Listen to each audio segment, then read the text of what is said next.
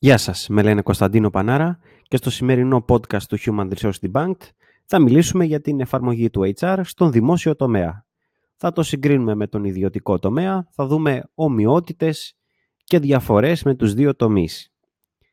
Η προσέγγιση είναι καθαρά και μόνο από την HR εκδοχή του δημόσιου τομέα, αν μπορούμε να το πούμε έτσι, γιατί δεν εφαρμόζεται το HR στον δημόσιο τομέα, τουλάχιστον όχι όπως εφαρμόζονται οι πρακτικές στον ιδιωτικό τομέα και θα μιλήσουμε για το σύνολό του.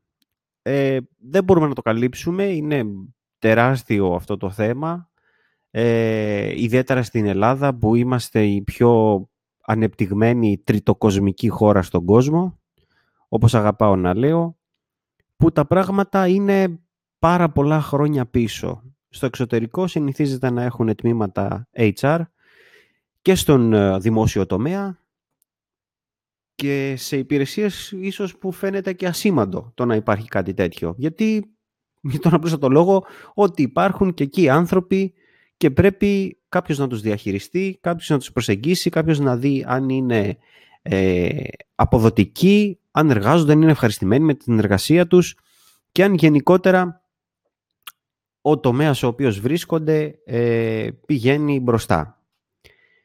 Τώρα, μία βασική διαφορά στην προσέγγιση του HR για το δημόσιο και ιδιωτικό τομέα. Η ιδιωτική επιχείρηση έχει ως σκοπό το κέρδος. Μία δημόσια επιχείρηση δεν χρειάζεται να είναι απαραίτητα επικερδής.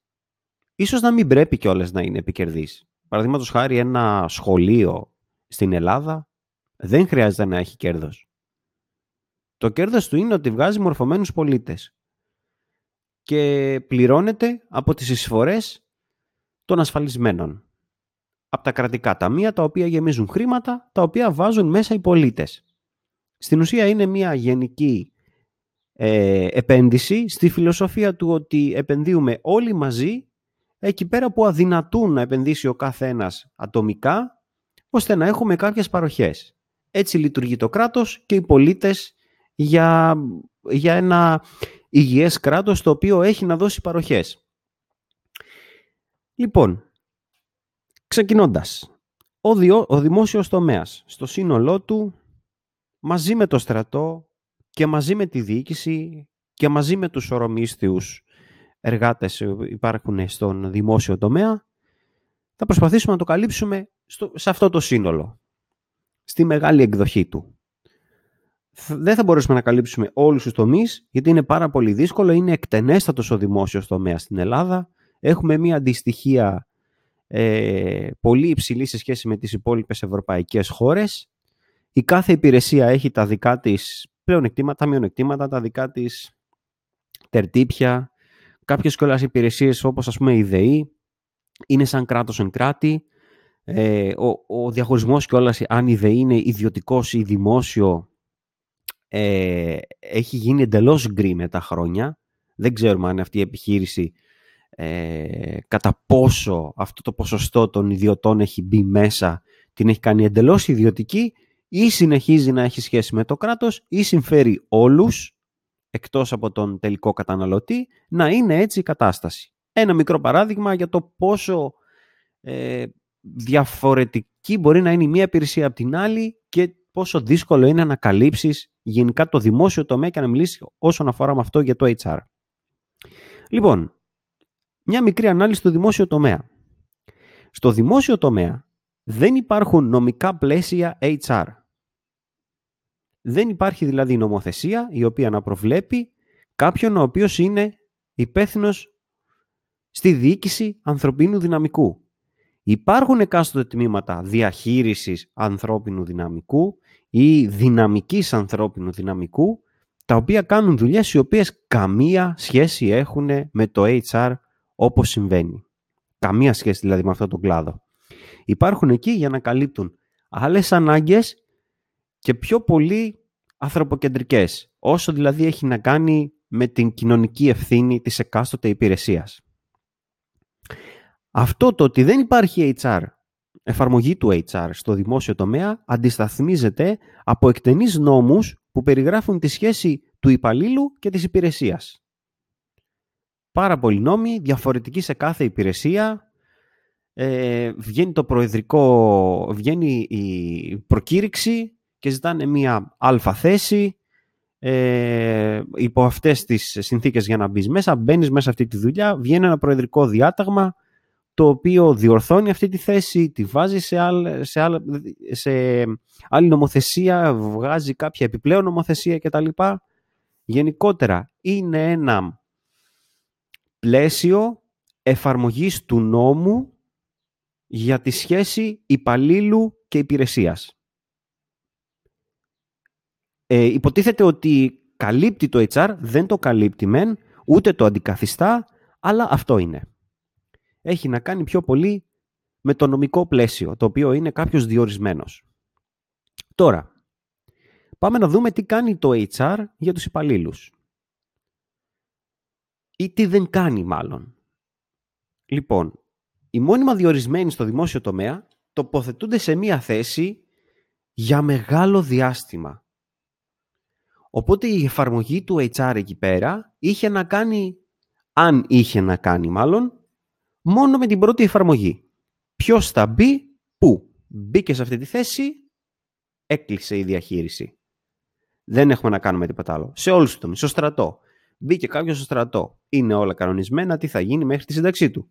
Μπήκε κάποιος στον εκπαιδευτικό τομέα. Έγινε δάσκαλος, καθηγητής κτλ. Είναι όλα κανονισμένα μέχρι τη σύνταξή του. Καθορισμένα. Οι μεταθέσεις που θα πάει, πόσα χρήματα θα πάρει κτλ. Οπότε το HR δεν εφαρμόζεται εκεί πέρα. Το εκτενής νομικό πλαίσιο υποτίθεται ότι το καλύπτει αυτό. Έφυγε αυτό κατευθείαν από τη μέση. Πηγαίνοντας παρακάτω θα δούμε ότι οι υπηρεσίες είναι τρομακτικά διαφορετικές μεταξύ τους. Δηλαδή, το πώς προσλαμβάνεται κάποιος στη ΔΕΗ σαν μόνιμος με το πώς προσλαμβάνεται κάποιος από το Υπουργείο Παιδείας για να δουλέψει σαν δάσκαλος, σαν καθηγητής, είναι εντελώς διαφορετικό. Οπότε δεν υπάρχει ένα συγκεκριμένο pattern το οποίο μπορεί να λειτουργήσει το HR σαν υπηρεσία. Δηλαδή δεν, μπορούσαμε να, δεν θα μπορούσαμε να έχουμε μία γενικευμένη HR υπηρεσία για όλο το δημόσιο τομέα. Έπρεπε ο κάθε τομέας να έχει το δικό του ξεχωριστό τμήμα HR. Ο κάθε κλάδος, η κάθε περιφέρεια τέλος πάντων, αν είναι δυνατόν, να έχει ανθρώπους οι οποίοι θα το κάνουν και αυτό. Δεν γίνεται γιατί είναι πολύ διαφορετικά τα πράγματα. Αυτό παραδείγματο χάρη στην Αγγλία που ξέρω το νομικό σύστημα και την εφαρμογή του HR στο δημόσιο τομέα δεν ισχύει γιατί εκεί πέρα οι υπάλληλοι προσλαμβάνονται σε όλες τις υπηρεσίες κάτω από τις ίδιες συνθήκες. Έχουν τις ίδιες άδειες, τις ίδιες χρηματικές απολαβές και δεν έχουν να κάνουν τίποτα με το όσον αφορά σε ποια υπηρεσία είναι είναι όλοι το ίδιο. Ακόμα και στο στρατό. Σε ένα πλοίο του πολεμικού ναυτικού, ο Καμαρότος παίρνει τα ίδια χρήματα με τον κυβερνήτη. Λίγο δύσκολο να το πιστέψετε, αλλά έτσι είναι. Παίρνει ακριβώς τα ίδια χρήματα. Το δημόσιο έτσι αντιμετωπίζει τους υπαλλήλους του, ότι για μένα είστε όλοι ίσοι και θα διαχειριστείτε καθ' αυτόν τον τρόπο. Δεν έχει να κάνει με την Ελλάδα, το οποίο έχουμε τεράστιες διαφορές. Ή έχουμε θέσεις οι οποίες είναι βεβαρημένες με ένα πολύ μεγάλο πλαίσιο εργασιών το οποίο πληρώνεται πολύ λιγότερο από μια θέση η οποία είναι εντελώς παθητική οργανικά. Και έχουμε αυτές τις μεγάλες διαφορές οι οποίες έχουν προκύψει από κακές πρακτικές οι οποίες γίνονται εδώ και πολλά χρόνια στην Ελλάδα. Λοιπόν, τα προβλήματα τώρα, τα κολλήματα του HR πώς λύνονται στο δημόσιο τομέα. Συνήθως λύνονται με μεταθέσεις. Δηλαδή, κάποιος ο οποίος είναι σε μια υπηρεσία και έχει κάποιο πρόβλημα με την ίδια την υπηρεσία ή με τους συναδέλφους ή δεν μπορεί να ανταπεξέλθει γιατί είναι μόνιμος και δεν προβλέπεται νομικό πλαίσιο να απολυθεί για αυτό το λόγο, μετατίθεται σε άλλη υπηρεσία. 95% των περιπτώσεων των οποίων υπάρχει πρόβλημα διαχείριση ανθρωπίνου δυναμικού ή κάποιο κόλλημα κολλείεται ο εργαζόμενος για τη θέση στην οποία βρίσκεται, έρχεται μία μετάθεση. Αυτή είναι η μοναδική αντιμετώπιση η οποία υπάρχει στο δημόσιο τομέα. Αυτό τα προηγούμενα όσα, όλα όσα είπαμε δείχνει την επιτακτική ανάγκη να υπάρξουν νέοι νόμοι και εφαρμογή του HR στο δημόσιο τομέα. Κάτι το οποίο δεν υπάρχει καν σαν συζήτηση. Όχι τόσο το να έχουν ε, βρει αυτό το πρόβλημα και να θέλουν να το αντιμετωπίσουν και να κάνουν κάτι για την διοίκηση ανθρωπίνου δυναμικού. Δεν υπάρχει καν σαν συζήτηση, γιατί δεν το βλέπουν. Σε αυτό δεν βοηθάει επίσης η αλλαγή των κυβερνήσεων στην Ελλάδα. Κάθε κυβέρνηση η οποία βγαίνει στην Ελλάδα, κάθε τετραετία, αλλάζει κάποια νομικά πλαίσια τούμπαλιν. Εντελώς διαφορετικά το ένα με το άλλο. Ένα μικρό παράδειγμα θα σας δώσω, το πώς εξετάζεται κάποιος στις Πανελλήνιες, στο Λύκειο, για να εισαχθεί στα πανεπιστήμια, η ΕΚ και τα λοιπά και έτσι. Έχει αλλάξει τόσες φορές την τελευταία 30 ετία που έχω χάσει το λογαριασμό. Γιατί, γιατί κάθε κυβέρνηση βγαίνει και νομίζει ότι αυτό που κάνει θα είναι σωστό, ότι θα, θα κάνει καλύτερη την κατάσταση που μόνο καλύτερη δεν την κάνει και την αλλάζει, νομίζοντας ότι θα φτιάξει κάτι καινούριο. Τι κάνει, μία τρύπα στο νερό. Δεν κάνουν τίποτα, αλλάζουν πάρα πολύ συχνά τα πράγματα. Αυτοί οι νόμοι δεν έχουν φτιαχτεί κάτω από πλαίσια τα οποία δεν θα τους αφήνουν να τα αλλάξουν για να συμφέρει μακροπρόθεσμα τον κόσμο. Εμάς. Δεν τον νοιάζει δηλαδή κάποιος ε, μπήκε στο γυμνάσιο με αυτή τη βαθμολογία, προχώρησε στο Λύκειο με αυτή τη βαθμολογία και έρχεται η ώρα να κρυθεί η ζωή του, να κρυθεί η εργασία του, αυτό που θέλει να σπουδάσει από μια νομοθεσία που στην πορεία άλλαξε. Του το κάνει δηλαδή, το ήδη δύσκολο το κάνει εξαιρετικά δύσκολο. Ένα μικρό παράδειγμα του πόσο σημαντικό είναι να αλλάξουν τα πράγματα σε αυτό το τομέα. Προχωρώντας παρακάτω, πάμε να δούμε τις καλές ομοιότητες που έχουν ο δημόσιος και ο ιδιωτικός τομέας. Πολύ απλά πράγματα και οι δύο τομείς έχουν απαιτήσεις στα πτυχία και στα απολυτήρια του εργαζομένου. Μια ιδιωτική επιχείρηση ζητάει να έχεις ένα συγκεκριμένο πτυχίο. Όπως και το δημόσιο τομέα. Στην προκήρυξη για την κάλυψη κάποιων θέσεων, θέλουν να έχεις κάποιο συγκεκριμένο πτυχίο, κάποια συγκεκριμένη προπηρεσία ή κάτι το οποίο να αποδεικνύει ότι είσαι σε αυτόν τον κλάδο εργασίας ικανός. Μια άλλη καλή ομοιότητα είναι ότι και οι δύο τομείς συνεχίζουν να προσλαμβάνουν μέσα στα μνημόνια. Και ο ιδιωτικός τομέας, ο οποίος έχει πληγεί και σε κάποιους τομείς κιόλας ανεπανόρθωτα, και ο δημόσιος τομέας κακώς μεν ότι συνεχίζουν να προσλαμβάνουν μέσα στα μνημόνια ο δημόσιος τομέας, γιατί ήδη είναι μεγάλος, ε, αλλά ευτυχώς γιατί είναι μια δουλειά, μια οικογένεια θα έχει χρήματα. Τώρα από εκεί και πέρα το, το πρόβλημα ίσως να είναι και διασποράς και διαβάθμισης των εργαζομένων, γιατί υπάρχουν υπηρεσίες οι οποίες ε, είναι πληγμένες με λίγους υπαλλήλους, με έλλειψη υπαλλήλων και υπάρχουν άλλες υπηρεσίες οι οποίες βρίθουν από υπαλλήλους και κάθονται όλοι μέσα και κοιτάζει ο ένας τον άλλον. Αυτοί θα μπορούσαν να έρθει μια ισορροπία και να γίνουν καλύτερα τα πράγματα για όλους μας χωρίς να υπάρξει κάποια καινούρια πρόσληψη. Το βάζω όμως σαν καλή ομοιότητα γιατί άλλες χώρες που είχαν μνημόνια, που είχαν ε, τέλος πάντων κάποια σχέση με τη χρεοκοπία ή πέρασαν χρεοκοπία κτλ. ήρθαν και σε σημείο να αφήσουν δημόσιους και ιδιωτικούς υπαλλήλους εντελώς στο δρόμο. Όπως το παράδειγμα της Αργεντινής που μείωσε 35% τους δημοσίους υπαλλήλους σε μία τριετία. Δεν είναι ας πούμε στο μοτίβο της Ελλάδας το οποίο είπε για κάθε πέντε που θα παίρνουν σύνταξη θα προσλαμβάνουμε έναν, παραδείγματος χάρη, μια μικρή μακαλίστικη αναλογία η οποία έχει έρθει. Τώρα, στις κακές ομοιότητες. Εδώ πέρα τα πράγματα είναι λίγο πιο σκληρά και δύσκολα. Οι κακές ομοιότητες στον δημόσιο και ιδιωτικό τομέα όσον αφορά τον κόσμο και τη διαχείριση αυτού. Οι κλίκες, τα βίσματα, τα συμφέροντα, τα πολιτικά, τα προσωπικά συμφέροντα κτλ. υπάρχουν και εκεί όπως στον δημόσιο τομέα, υπάρχουν και στον ιδιωτικό τομέα και παρεμβάλλουν στη σχέση του εργαζομένου, του υπαλλήλου με την υπηρεσία. άπειρα τα παραδείγματα που έχω να σας πω για αυτά εδώ τα πράγματα. Τι να σας λέω, πρέπει να τα ξέρετε κι εσείς καλύτερα με το τι συμβαίνει στην πραγματικότητα. Πλέον έχουν αποθρασιθεί εντελώς. Βλέπετε ότι ο κάθε τι που υπάρχει εκεί πέρα δεν έχει το σύστημα μεγάλη αδράνεια, δεν μπορείς να κάνεις κάτι γι' αυτό.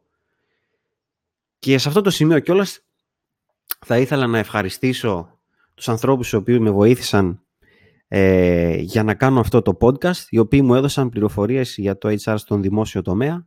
Είναι άνθρωποι από το λιμενικό, από το στρατό ξηράς και από τον εκπαιδευτικό τομέα, οι οποίοι μου δώσανε και αντίστοιχα παραδείγματα για τις κλίκες, τα βίσματα, τα συμφέροντα κτλ. Τα οποία είναι σε αντιστοιχεία με τον ιδιωτικό τομέα. Δηλαδή, όπου υπήρχε στο σώμα του λιμενικού κάποιος λιμενικός, ο οποίος ήταν εξαιρετικά καλός και τον κυνηγούσαν οι διάφορες υπηρεσίες γιατί ήταν καλός, καταλαβαίνετε τώρα πώς το εννοώ, και αναγκάστηκε να φύγει από το σώμα και καθόλου τυχαία πήγε στον EMCA, στον Ευρωπαϊκό, στο Ευρωπαϊκό Συμβούλιο Ασφαλείας Ναυσιπλοείας. Προσέξτε τώρα, το ελληνικό δημόσιο, το οποίο τον είχε σαν υπάλληλο για την ασφάλεια της ναυτο... ναυσιπλοείας, τον κυνηγούσε και δεν τον ήθελε. Τον έδιωξε κατά κάποιο τρόπο. Και ήρθε το Ευρωπαϊκό Συμβούλιο και τον προσέλαβε. Αφού του έφυγε από το σώμα. Πολλά τέτοια παραδείγματα, πολύ κρίμα που συμβαίνουν, γιατί έχουμε σημαντικούς ανθρώπους, ένα μεγάλο brain drain προς την Ευρώπη, το οποίο φεύγει και μην πω τι μένει πίσω. Λοιπόν, βλέποντας παρακάτω για τις κακές ομοιότητες με τον ιδιωτικό τομέα, είναι ότι α, πολύ απλά το HR δεν έχει εφαρμογή στο δημόσιο τομέα. Και υπάρχουν ταυτόχρονα θέσεις που απλά γεμίζουν μια υπηρεσία. Φωτογραφικές προσλήψεις από τους εκάστοτε υπουργούς, βουλευτές, διοικητές, τέλος πάντων αυτός ο οποίος κάνει την προκήρυξη ή θέτει την προκήρυξη, που φωτογραφίζουν προσωπικότητες για να βάλουν τους δικούς τους ανθρώπους μέσα. Κάτι αντίστοιχο συμβαίνει και στον ιδιωτικό τομέα. Ο κάθε ένας θέλει να βολέψει τους δικούς του. Πολύ καλό, αν το αξίζουν. Αν δεν το αξίζουν και δεν μπορούν να τα απεξέλθουν στη θέση τους, είναι πάρα πολύ κακό για όλους τους υπόλοιπους, ακόμα και για την ίδια την επιχείρηση.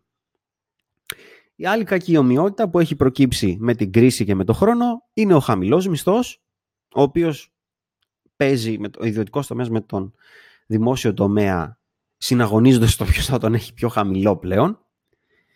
Ενώ κάποτε υπήρχε μια εμφανής διαφορά η διαφθορά και γενικότερα χωρίς να θέλω να αναλύσω πάρα πολύ οι κακές ομοιότητες του ιδιωτικού τομέα με τον δημόσιο τομέα στο HR είναι κάποια πράγματα που τα έχουμε σαν κοινωνία.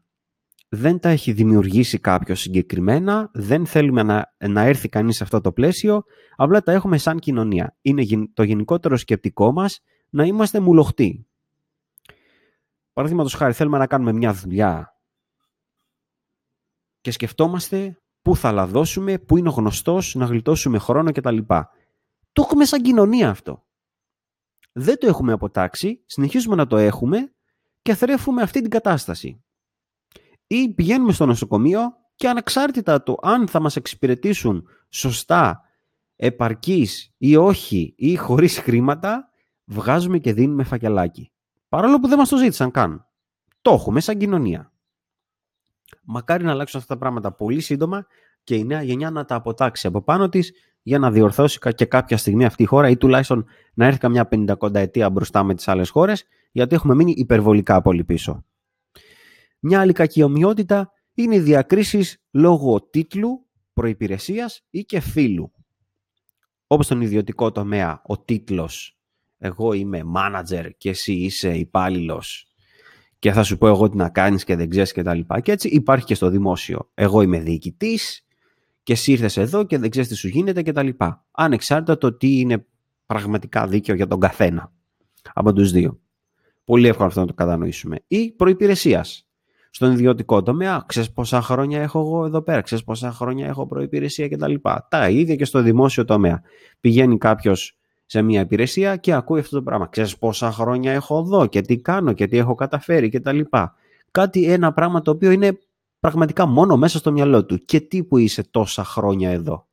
Πού είναι η πραγματική σου ανταπόκριση στην εργασία. Τι σημαίνει είμαι πολλά χρόνια εδώ. Και οι δεινόσαυροι ήταν πολλά χρόνια. Και, και σε λίγα χρόνια εξαφανίστηκαν από προσώπου γης. Ή διακρίσεις λόγω φύλου. Δεν βάζουν στον δημόσιο τομέα μία θέση η οποία θέλει δυναμικότητα, που θέλει πρωτοβουλίες, που θέλει να τρέξεις, που θέλει ρόμη, δεν βάζουν μια γυναίκα. Όπως ακριβώς και στον ιδιωτικό τομέα.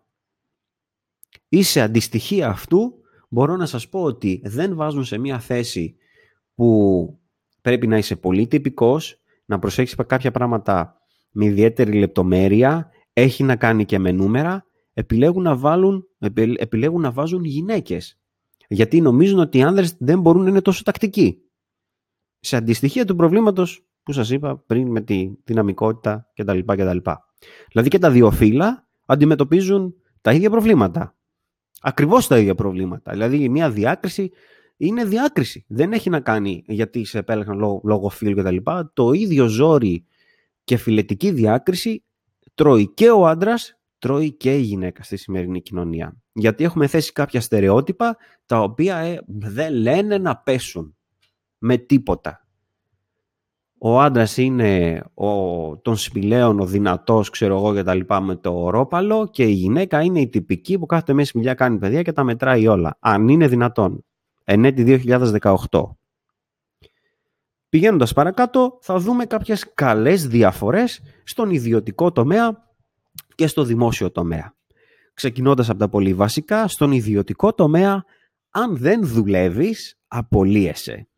Στον δημόσιο τομέα, αν δεν δουλεύεις, συνεχίζεις να είσαι στην ίδια υπηρεσία. Γιατί δεν νοιάζεται κανείς για την απόδοσή σου. Μπορεί να είναι ή χαμηλότερη ή καθόλου, αλλά γιατί είσαι μόνιμος, είναι σούπερ δύσκολο το να σε βγάλουν από εκεί πέρα. Έως και αδύνατον. Μην, πω, μην μπούμε σε λεπτομέρειες με αυτό, μην πούμε πούμε για τους μετακλητούς ή μην πούμε για δημοσίους υπαλλήλους οι οποίοι έχουν καταδικαστεί για εγκλήματα και παρόλα αυτά συνεχίζουν να είναι στις υπηρεσίες τους, ακλόνητοι. Άλλη καλή διαφορά. Στον ιδιωτικό τομέα πληρώνεσαι βάση απόδοσης και ο μισθός αυξάνεται.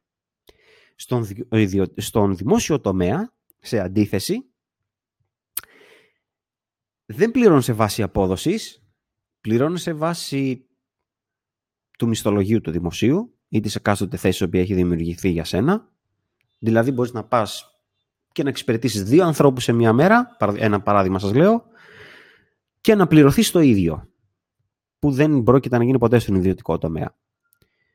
Ο μισθός σου θα αυξηθεί λίγο με τα χρόνια στον δημόσιο τομέα και μπορεί και καθόλου. Ή μπορεί και όλα να μειωθεί. Γιατί ακολουθεί το εκτενής νομικό πλαίσιο το οποίο περιγράφει τη σχέση υπαλλήλου και υπηρεσίας. Στον ιδιωτικό τομέα τοποθετεί σε βάση χαρακτήρα και δυνατοτήτων σε μια θέση. Κάτι το οποίο δεν έχει να κάνει στο δημόσιο τομέα γιατί μπαίνεις εκεί πέρα με το πτυχίο σου και την προϋπηρεσία σου ή απλά μόνο με το πτυχίο σου ή τη θέση ή τον τίτλο εργασίας τον οποίο σου έχει δώσει η υπηρεσία.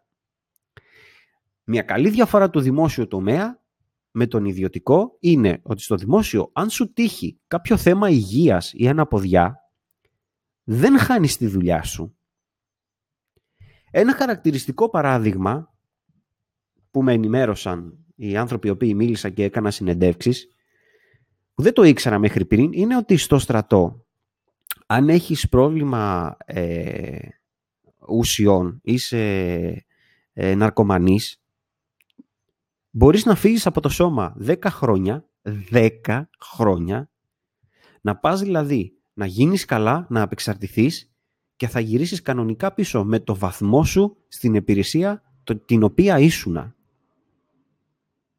Ουτοπικό μεν, αλλά δίκαιο. Γιατί αυτά συμβαίνουν. Το να χάσεις την υγεία σου είναι κάτι το οποίο συμβαίνει σε όλους τους ανθρώπους. Το να έχεις μια αναποδιά στη ζωή σου είναι κάτι το οποίο συμβαίνει και πρέπει να υπάρχει πρόβλεψη γι' αυτό. Στο δημόσιο τομέα υπάρχει αυτή η πρόβλεψη. Στον ιδιωτικό τομέα, αν έχεις την κακή τύχη να αρρωστήσεις ή να σου τύχει μια αναποδιά, κλάφτα χαράλαμπε. Πρέπει να συνυπολογίσεις ότι θα χάσεις ταυτόχρονα και τη δουλειά σου και όταν θα ξεκαθαρίσεις από αυτά, θα μπορείς να ξεκινήσεις από το μηδέν. Στο δημόσιο τομέα, τα ωράρια τηρούνται. Τηρούνται και οι άδειες και υπάρχει μια σχετική ευελιξία όσον αφορά, ας πούμε, μια μητέρα με παιδί ή έναν, ε, μια μονογενειακή οικογένεια. Στον δημόσιο τομέα τα ωράρια μ, σπάνια τηρούνται, οι άδειες πολλές φορές δεν τις παίρνεις ή και να μην τις πάρεις δεν τις πληρώνεσαι και γενικότερα υπάρχει αυτή η σύσταση στον ιδιωτικό τομέα το οποίο δεν πολύ μιλάς και αυτά αν δεν τηρούνται και κάνεις ένα ντουμπεκί. Στον δημόσιο τομέα τηρούνται, κάποιες φορές και καταχρηστικά, αλλά δεν θα ασχοληθούμε με αυτό, θα ασχοληθούμε με το ότι όντως τηρούνται τα ωράρια. Δηλαδή, αν λέει ότι εσύ δουλεύεις 8 με 2, 2 και ένα δευτερόλεπτο μπορείς να φύγεις. Αυτό είναι σωστό. Είναι δίκαιο, το περιγράφει ο νόμος και έτσι πρέπει να γίνει. Άσχετα με το γεγονός ότι σε αυτές τις ώρες εσύ μπορεί να μην δούλεψες ή να μην εξυπηρέτησες. Εντελώς άσχετο με αυτό. Μακάρι να τηρούσαν τα, τα ωράρια και στον ιδιωτικό τομέα κατά αυτόν τον τρόπο. Θα ήταν πολύ δικαιότερα τα πράγματα για όλους. Στον δημόσιο τομέα η όλη κατάσταση είναι πιο ανθρωποκεντρική. Υπάρχει μεγαλύτερος σεβασμός στην ανθρώπινη υπόσταση και το τι έχει να κάνει με την υπηρεσία του. Δυστυχώς σε αντίθεση με τον ιδιωτικό τομέα που η κατάσταση ευνοεί τον εργοδότη ε, που είναι ταυτόχρονα και καλό και κακό. Γιατί όπως είπαμε έχουμε κάποια κακά πράγματα σαν κοινωνία και κοίταξαν οι εκάστοτε κυβερνήσεις, νομοθέτες κτλ. να προστατέψουν τον εργοδότη στον ιδιωτικό τομέα εις βάρος όμως του εργαζομένου. Αν υπήρχε νομικό πλαίσιο το οποίο θα υποστήριζε ταυτόχρονα και τον εργαζόμενο δεν θα υπήρχε κανένα πρόβλημα. Το θέμα είναι όμως ότι χάνεις τα δίκια σου όσον αφορά τον, τη σχέση εργοδότη-εργαζομένου στον ιδιωτικό τομέα.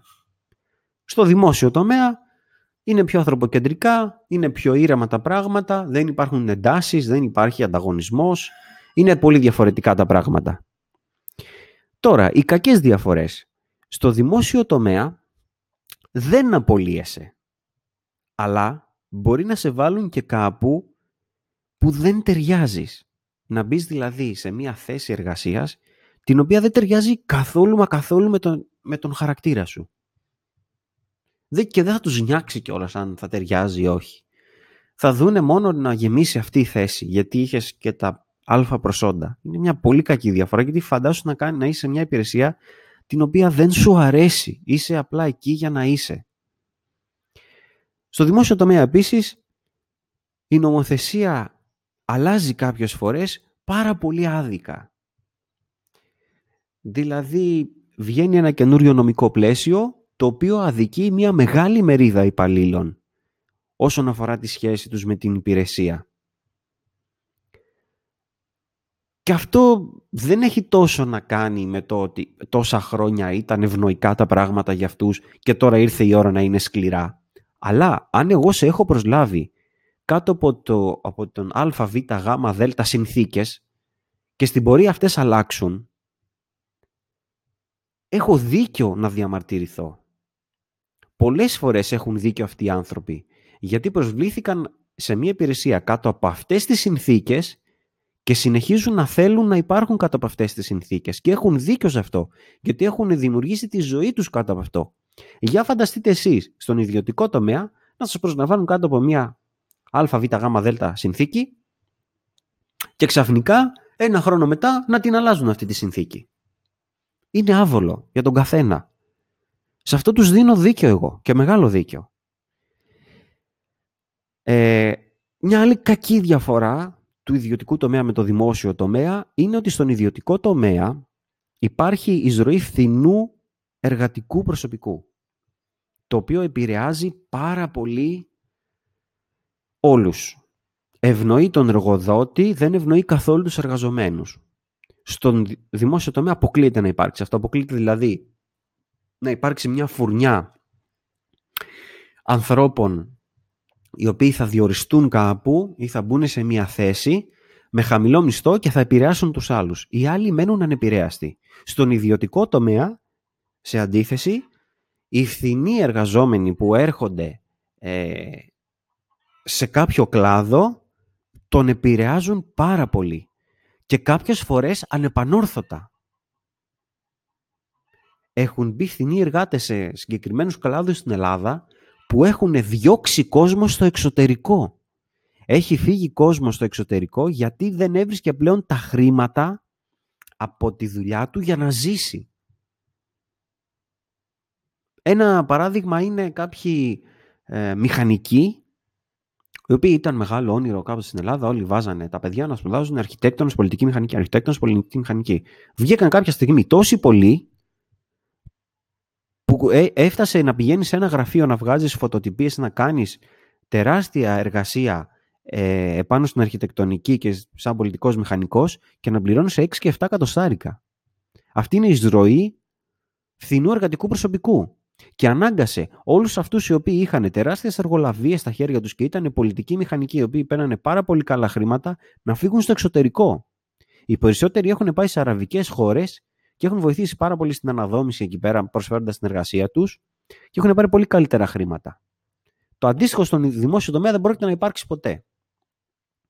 Στον ιδιωτικό τομέα, σε δικαστική διαφορά του εργαζόμενου με την επιχείρηση, με τον εργοδότη, ο μεγάλος χαμένος είναι ο εργαζόμενος. Κάτι το οποίο στο δημόσιο τομέα μπορεί και να είναι λαχείο. Να σε αδικήσει μια υπηρεσία, να το πας δικαστικά και να κερδίσεις το δικαστήριο και να εξασφαλιστείς μετά για μια ζωή. Όπως προείπαμε, προστατεύεται ο εργοδότης πάρα πολύ σε κακή αντιστοιχεία με το πώς πρέπει να υπερασπίζεται το νομικό πλαίσιο των εργαζόμενων. Οπότε, όταν υπάρχει δικαστική διαφορά, μεγάλο πλεονέκτημα έχει ο δημόσιος τομέας. Μακάρι να ήταν και διαφορετικά τα πράγματα και στον ιδιωτικό τομέα. Ήταν πολύ μεγάλο το θέμα, πολύ δύσκολο να το καλύψουμε από κάθε μεριά. Να ευχαριστήσω και πάλι τους ανθρώπους που μου έδωσαν συνέντευξη από αυτούς τους τομείς και από το λιμενικό και από το στρατό και κάποιοι διοικητικοί υπάλληλοι και κάποιοι εκπαιδευτικοί οι οποίοι μου έδωσαν μια εικόνα του δημόσιου τομέα για να μπορώ να κάνω το σημερινό podcast.